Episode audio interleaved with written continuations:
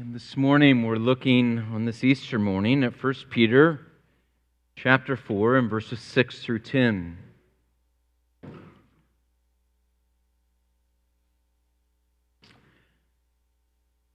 You have sung the word this morning, you've prayed the word this morning, and now we're going to hear the word read and hear the word preached. And let's pray for God's blessing before we hear it this morning.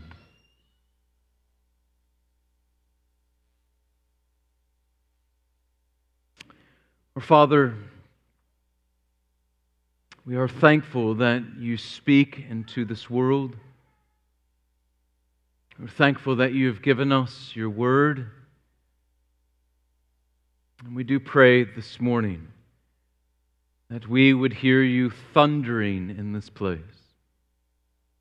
That the truth of your word would not be lost on us, sinners we're in need of such a word that gives life, that gives hope, that grants grace. So we pray that you would minister to us in only the way that you can, by your power, by your strength, and according to your everlasting kindness. We pray this in the strong name of Christ, the living Word. Amen. 1 Timothy chapter 4, verses 6 through 10. This is the holy, inerrant, sufficient Word of God. If you put these things before the brothers, you will be a good servant of Christ Jesus, being trained in the words of the faith and of the good doctrine that you have followed. Have nothing to do with irreverent, silly myths Rather, train yourself for godliness. For while bodily training is of some value, godliness is of value in every way, as it holds promise for the present life and also for the life to come. The saying is trustworthy and deserving of full acceptance, for to this end we toil and strive because we have our hope set on the living God, who is the Savior of all people, especially those who believe. Though the grass withers and the flower fades, the Word of God is forever. Thanks be to God. Amen.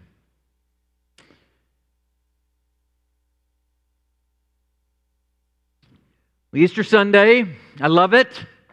I love it because you get choirs, you get children singing. Uh, I love it because it's supposed to feel like spring. Uh, we uh, take it for granted that other people are celebrating spring in other places. Uh, but what I especially love about Easter uh, is that we just can't escape it. We can't escape that there is a living God and there is a living Savior. It's put front and center for us on Easter Sunday morning. It should be every Sunday morning, but you can't get away from it on an Easter Sunday morning. I want us to see, as we're just going through the next passage this morning, there are three things that, that Paul is going to bring to the forefront. And there are three things that on this Easter Sunday morning I I hope for all of you in this room. They are my great burden for you in this room. And they are three great burdens for Paul as he goes through this text. The first is this is that you would know and keep this truth that we're focused on this morning, that you would know and keep this truth. Paul tells Timothy that he desires Timothy to be a good servant, a good servant of Christ. Well, what defines a good servant of Christ? Well, Paul is very clear. The answer is singular. He says, If you would be a good servant of Christ Jesus, verse 6, put these things before the brothers, these things. And he goes on to define what those things are. He says, These things, the word of faith, and of the good doctrine that you have followed. This is what makes for a good pastor, Timothy. This is what makes for a good minister. Not charisma, not incredible gifts, not a likable personality, not even that he's a kind person and, and funny. No. What makes for a good pastor, a good minister of the gospel, Timothy, is that you stick close to this truth. You keep this truth. You know this truth. This is what a pastor is to do. He's to know the truth, and he's to stick close to that truth, and he's to proclaim that truth. This has to be said over and over again. It has to be said over and over in the church. It has to be said over and over through the ages again and again because there is this constant temptation to wander away from the truth. It is constantly tugging constantly trying to divert us to other things, focus on other things. Paul mentions irreverence, silly myths in verse 7. Some translations that maybe you are looking at will call them old wives' tales. That is, wandering off into superstitious things. That is, don't busy yourself, Timothy, with nonsense. Stick close to the teaching of the Word. One commentator said it this way The general principle is that good Christians, and especially good ministers, do not speculate about matters not taught in Scripture. They refuse to become distracted by trivial ideals of the day, ideas of the day. They do not allow controversies in politics, sports, education, or even religion to distract them from solid biblical truth. Don't be distracted, Timothy. Paul is very clear. Have nothing, he says in verse 7. He couldn't be more definitive. Have nothing to do with irreverent, silly myths. Listen, my friends, there is one thing that the devil wants beyond every, anything else in your life. And that is that he would create a rupture between you and the Word of God. He has the same plan over and over and over through the millennia. It's his Alpha and Omega plan to try and divert you from the Word of God.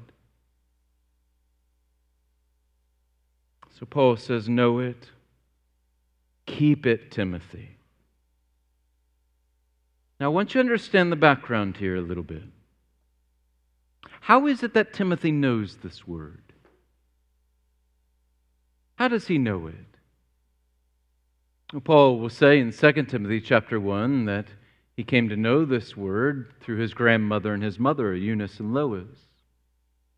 That these two godly Christian women, that they knew this truth and then they passed it on to Timothy. Don't you mothers discount what you do day in and day out. You grandmothers.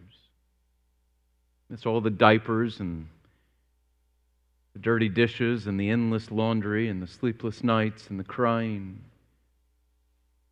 You can sow truths that not only affect the souls of your children, but what Paul is saying is that it is, in a way, the way that the church is kept by passing on this truth.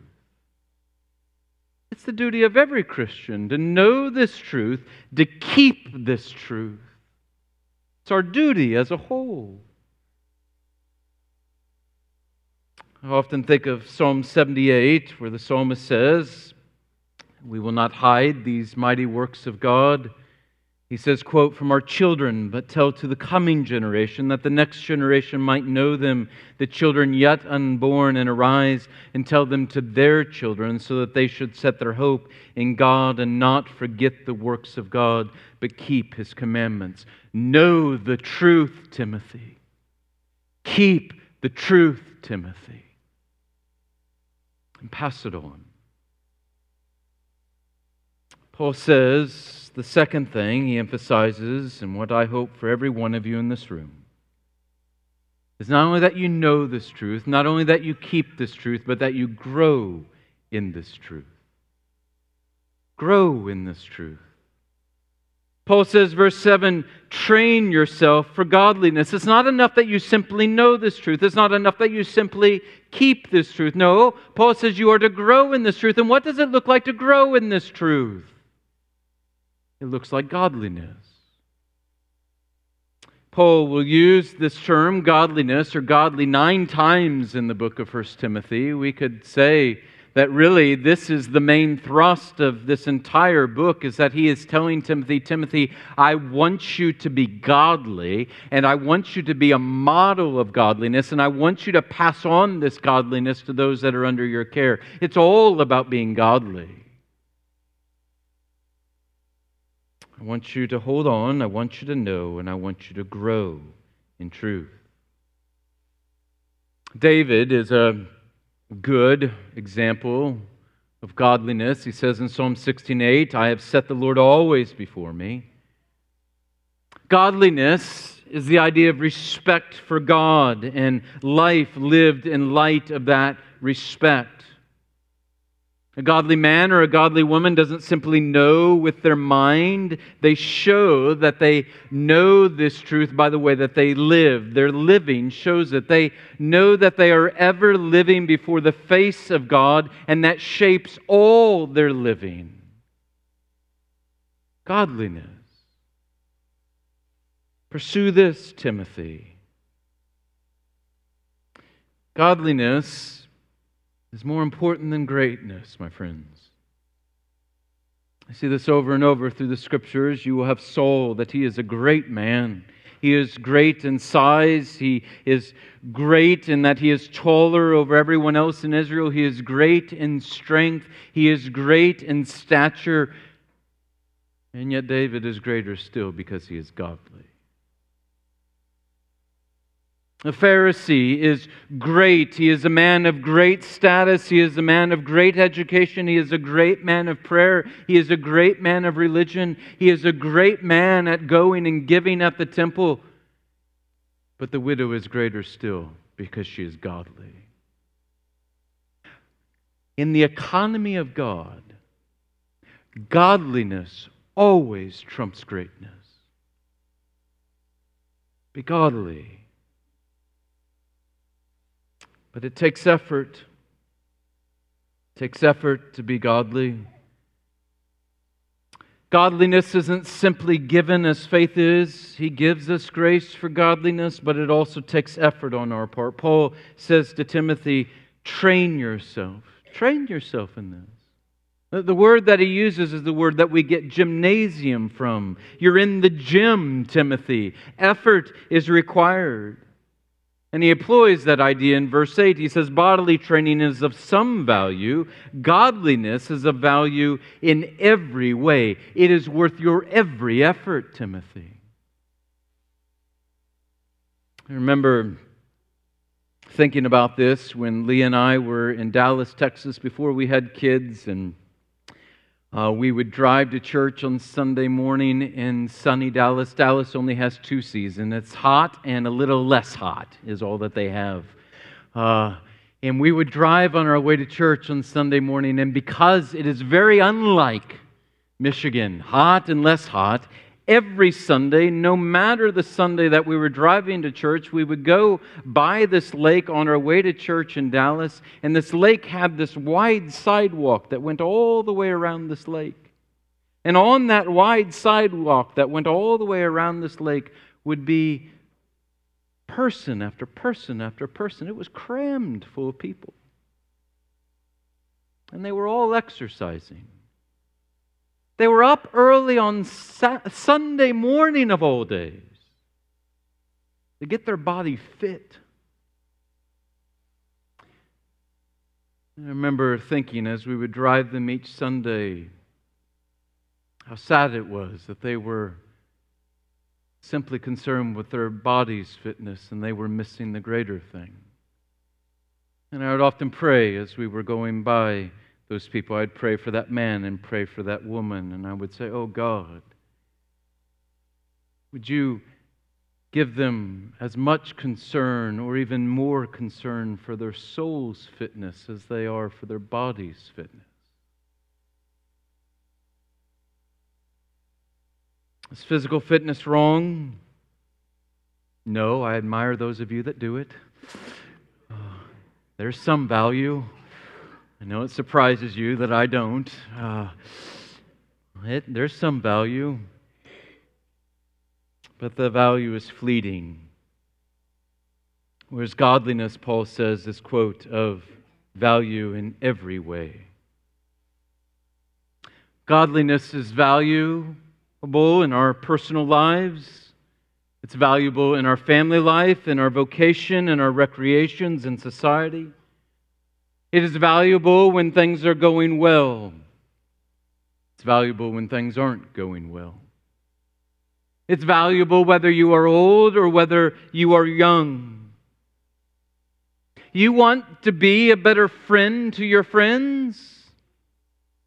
Then you seek to be more godly. You want to be a better parent, a better mother or father? Then you seek to be godly. You want to be a better brother or sister or aunt or uncle? Godliness.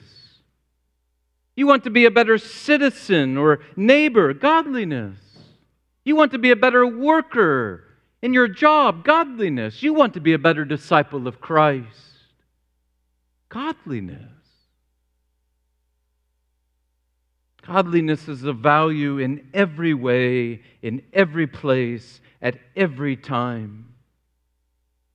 It truly matters forever. Listen.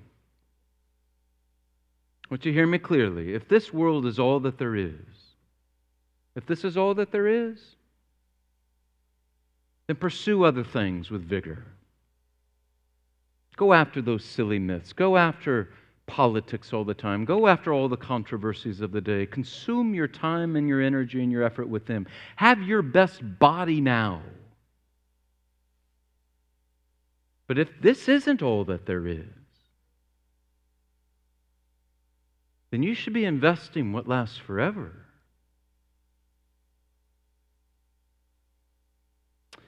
Godliness, Paul says in verse 8, is not only a value for the present life, but also for the life to come. That's a life changing thought. When you begin to have that thought, it changes everything.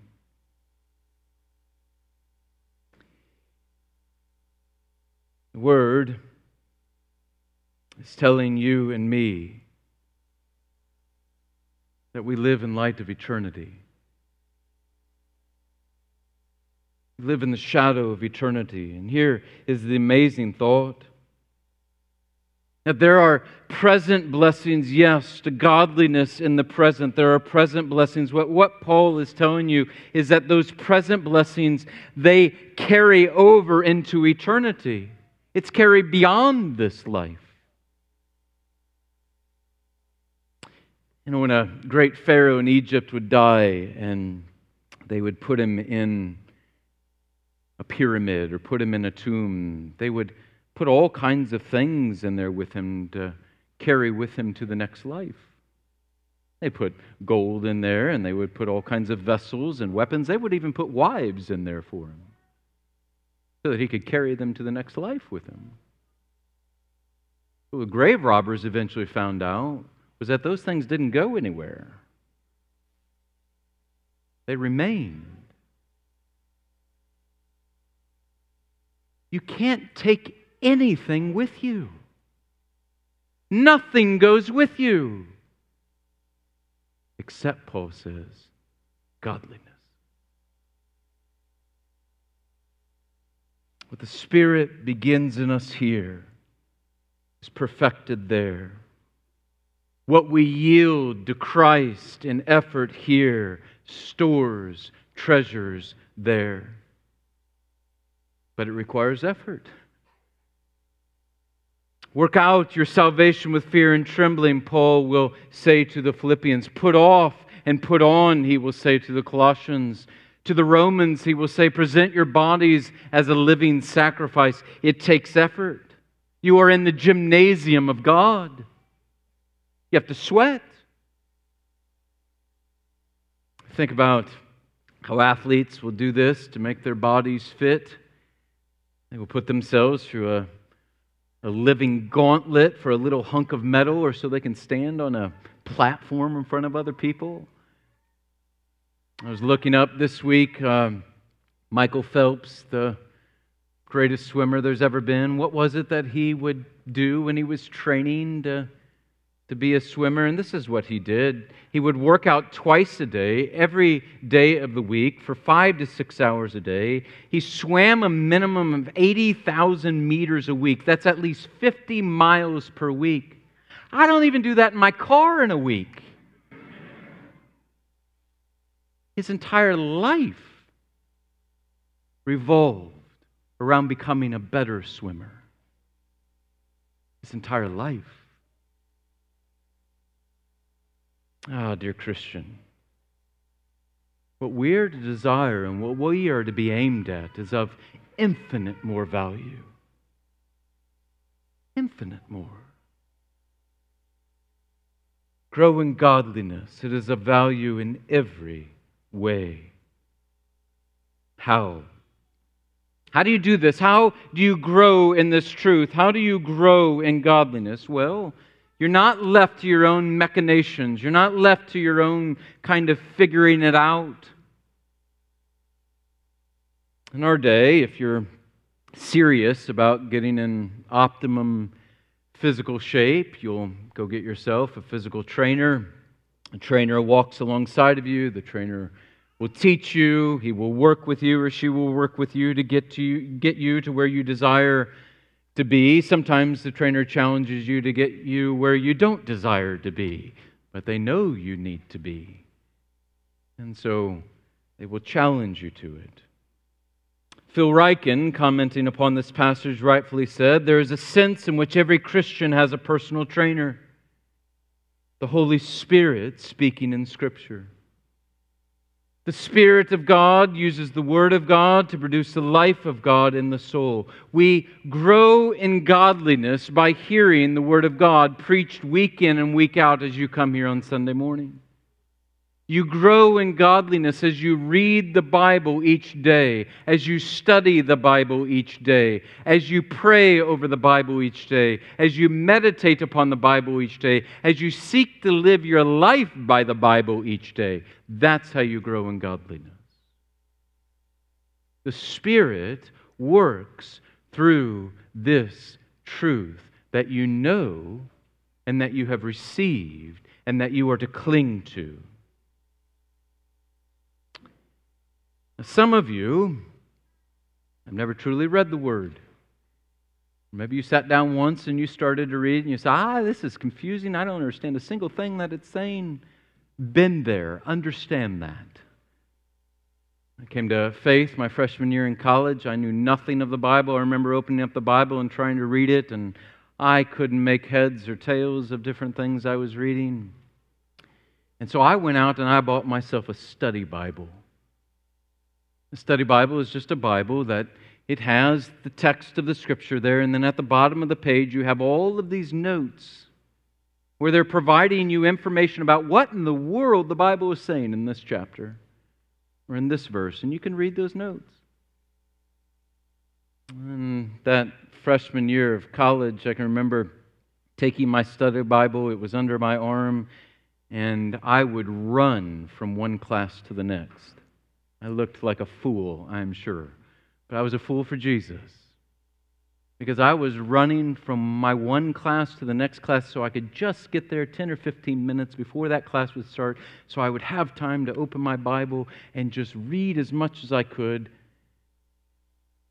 I would read the Bible and I would read the notes. I bet the first four or five years of my Christian life, that's what I did every day. Was just read the Bible, and I would read every note in the Bible. It's that easy.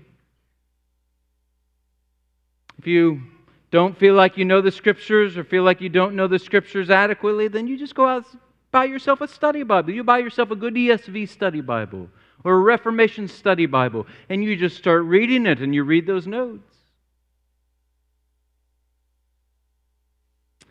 Some of us in this room have grown stale in our Bible reading. You can't grow in godliness if you're not feeding your soul with the Word of God. It's an impossibility. You need to be listening to the Word, reading the Word, studying the Word, meditating upon the Word. You need to turn back to the Word. The Christian is never, ever, we never rest upon our laurels.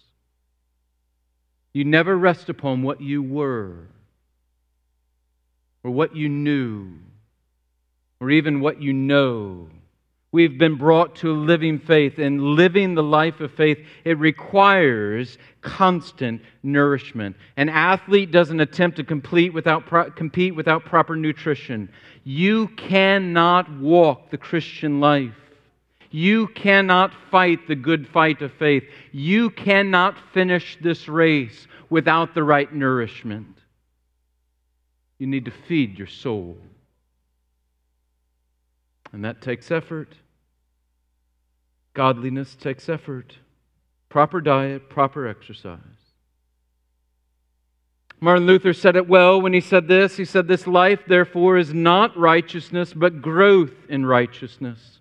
Not health, but healing. Not being, but becoming. Not rest, but exercise. We are not yet what we shall be, but we're growing toward it.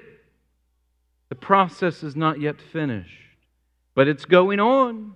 This is not the end, but it is the road. All does not yet gleam in glory, but all is being purified. That is, all the effort you expend is worth it.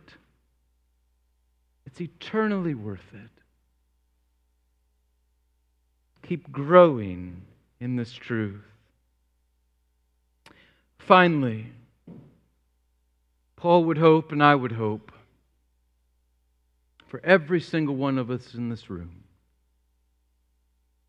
That you not only know this truth, you not only are growing in this truth, but you have set your hope upon the God of this truth.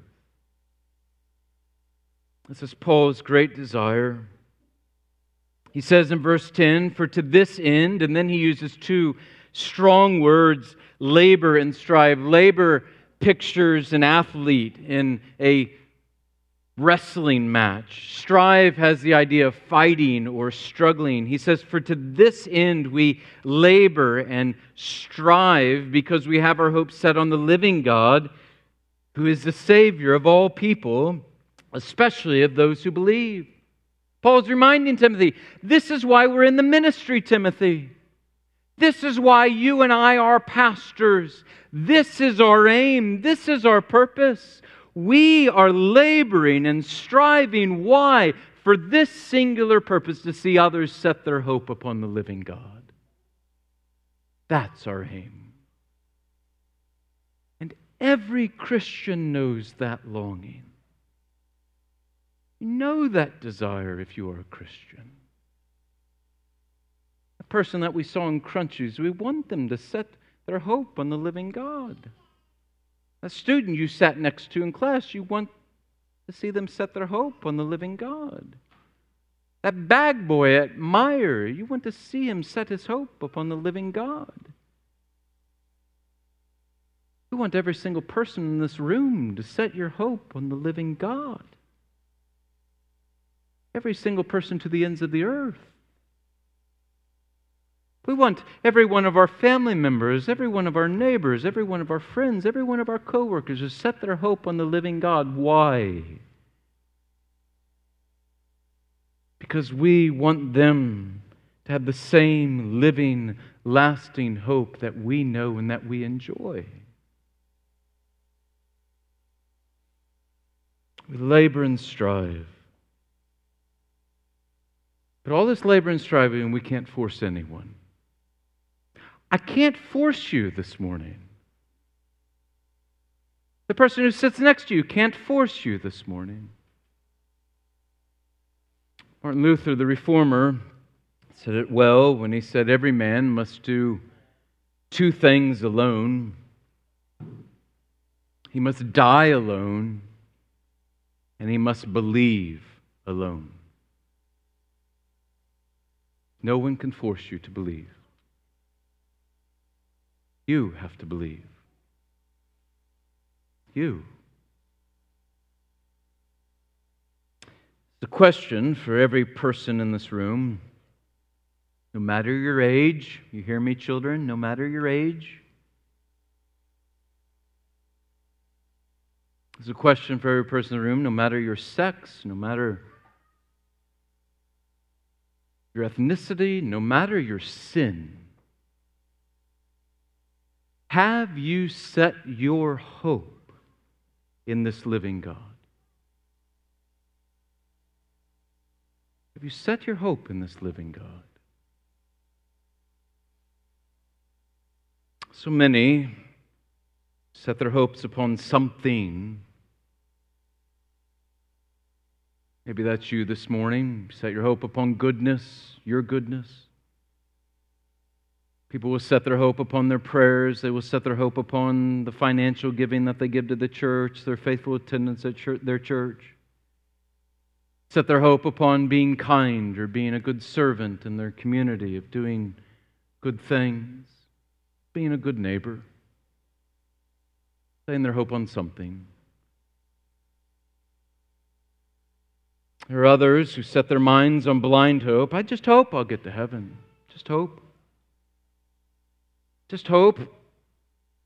God's got to be a good God. Just hope that He'll let me in the gates of heaven.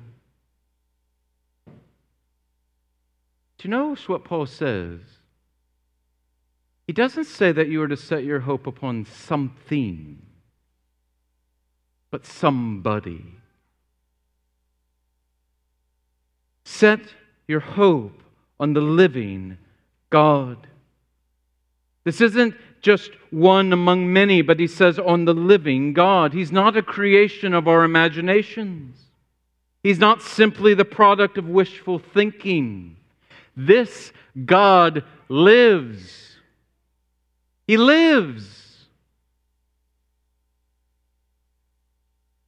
I want you to think back on what we celebrate this Easter Sunday, even when this world sought to do away with the Son of God, they plotted, they planned, they arrested, they ridiculed, they charged, they beat, and then they condemned, and ultimately, then they crucified him on the cross. And they thought they had done away with the Son of God. They buried him in a tomb, put soldier guards in front of that tomb. They had done away with the Son of God, they thought. You cannot so easily put away the Son of God. He rose, He lives. In our day, people have the thought that they have done away with God in a more sophisticated way. Frederick Nietzsche made the phrase famous where he said, God is dead. He meant that on this side of the Enlightenment, with reason and our ability to understand things as modern man that we no longer have the need for something as silly as God. We can be done with God. We understand how the universe works. He wrote, God is dead, God remains dead, and we've killed him. But as the Roman cross couldn't do away with the Son of God, so the modern philosophers' protestations cannot do away with God. He lives. He lives. So Paul can say here our hope is set on the living God. Our hope is set upon the God who has triumphed over all and who reigns over all the entire universe. Paul says here he is, quote, the Savior of all people, especially of those who believe. My friends, hear this this morning. There is only one Savior. There's only one. And Paul made it clear all the way back in chapter 2, where he said, For there is one mediator between God and men, the man Christ Jesus, who gave himself as a ransom for all. And as there, Paul here is saying that Jesus died for every single type of person. He's not saying that every single person in this world is saved. Christianity is not a universalist faith. Not everybody is saved. Christ died for every single type of person, and He is freely offered to you this morning. He's freely offered to you. But not everybody will be saved. And what's the difference? What's the difference between those that are saved and those that are not? Paul makes it clear. Those who are saved have believed. That's his point with the word especially here. It has the sense to be precise. To be precise. He is the Savior of all people. To be precise to those who believe. Salvation is always by faith. And it's faith in this crucified Lord who was buried and who rose on the third day, this risen Savior. It is faith in Him. He lives. And because He lives, if your faith is in Him, you live. You live. That is the great promise of Easter. It's a truth worth knowing. It's a truth worth keeping. It's a truth worth growing in. It's a truth worth hoping in. Our God lives and our Savior lives. Want to read something to you in closing. I was uh,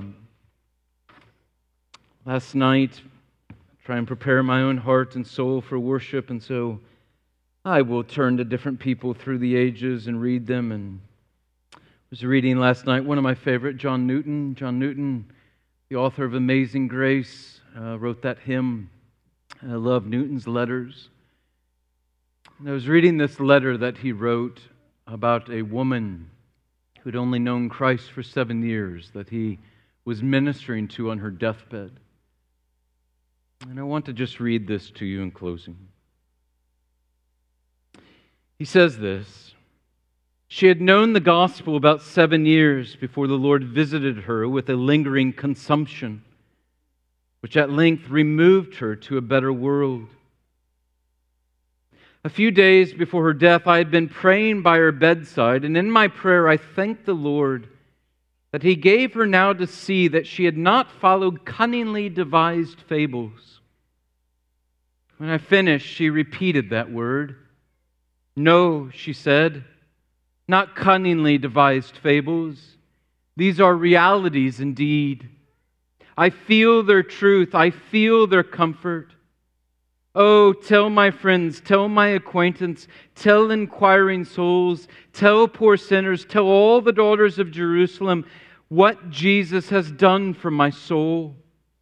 Tell them that now, in the time of need, I find him my beloved and my friend and as such I commend him to them. She then fixed her eyes steadfastly upon me and proceeded as well as I can recollect as follows Sir, you are highly favored in being called to preach the gospel.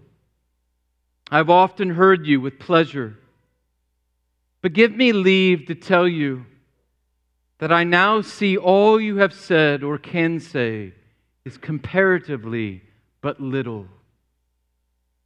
Nor till you come into my situation and have death and eternity full in your view? Will it be possible for you to conceive the vast weight and importance of the truths you declare? Oh, sir, it is a serious thing to die. No words can express what is needful to support the soul in the solemnity of a dying hour. She knew the truth. She held to the truth. She had grown in godliness in that truth, and she had dared to hope in that truth. She knew that even as she was dying, she was living. And that she was going to live forevermore because she had a risen Savior that she was going to live with forevermore. Is that true for you this morning? You set your hope upon this living God, the Savior of all, particularly for those who believe. Let's pray together.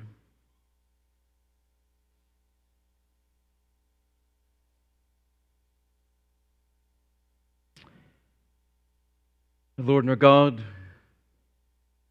do give you praise this morning that you are a God of so great a salvation. When the world thought it had won, you triumphed over all. You triumphed over sin. You triumphed over Satan. You triumphed over hell. You triumphed over death. That sinners such as us might know life, might know it abundantly, and might know it everlastingly. Oh, Father, I pray for every soul in this room we would not dare leave this place without knowing the gift of the gospel, without having received this truth, without having been revived in this truth,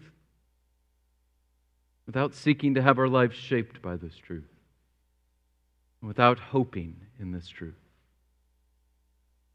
Thank you for being our God. We give you praise, our living God. Christ's name we pray. Amen.